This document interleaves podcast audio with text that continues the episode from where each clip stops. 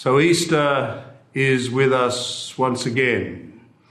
And what a strange Easter it is. Yet again, we find ourselves in the strange landscape of the pandemic. Towards the end of his novel, A Farewell to Arms, Ernest Hemingway offers us these words The world breaks everyone but afterward, many are strong at the broken places.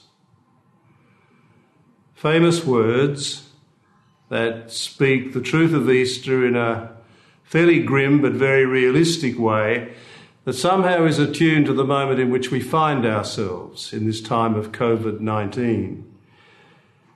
Because you see, the truth of Calvary is that the world does break everyone. It certainly breaks Jesus, who is violated in the darkness of Calvary.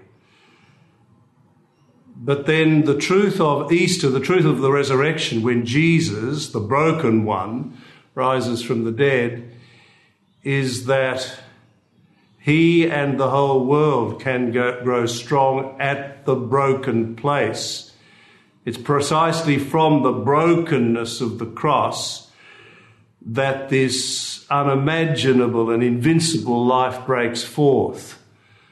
So not only can many grow strong at the broken places, but they can grow unimaginably and invincibly strong as Jesus does in the moment when he rises from the dead. So that's the great hope of Easter, which is the feast of truly human hope, the hope that's great enough to satisfy the human heart.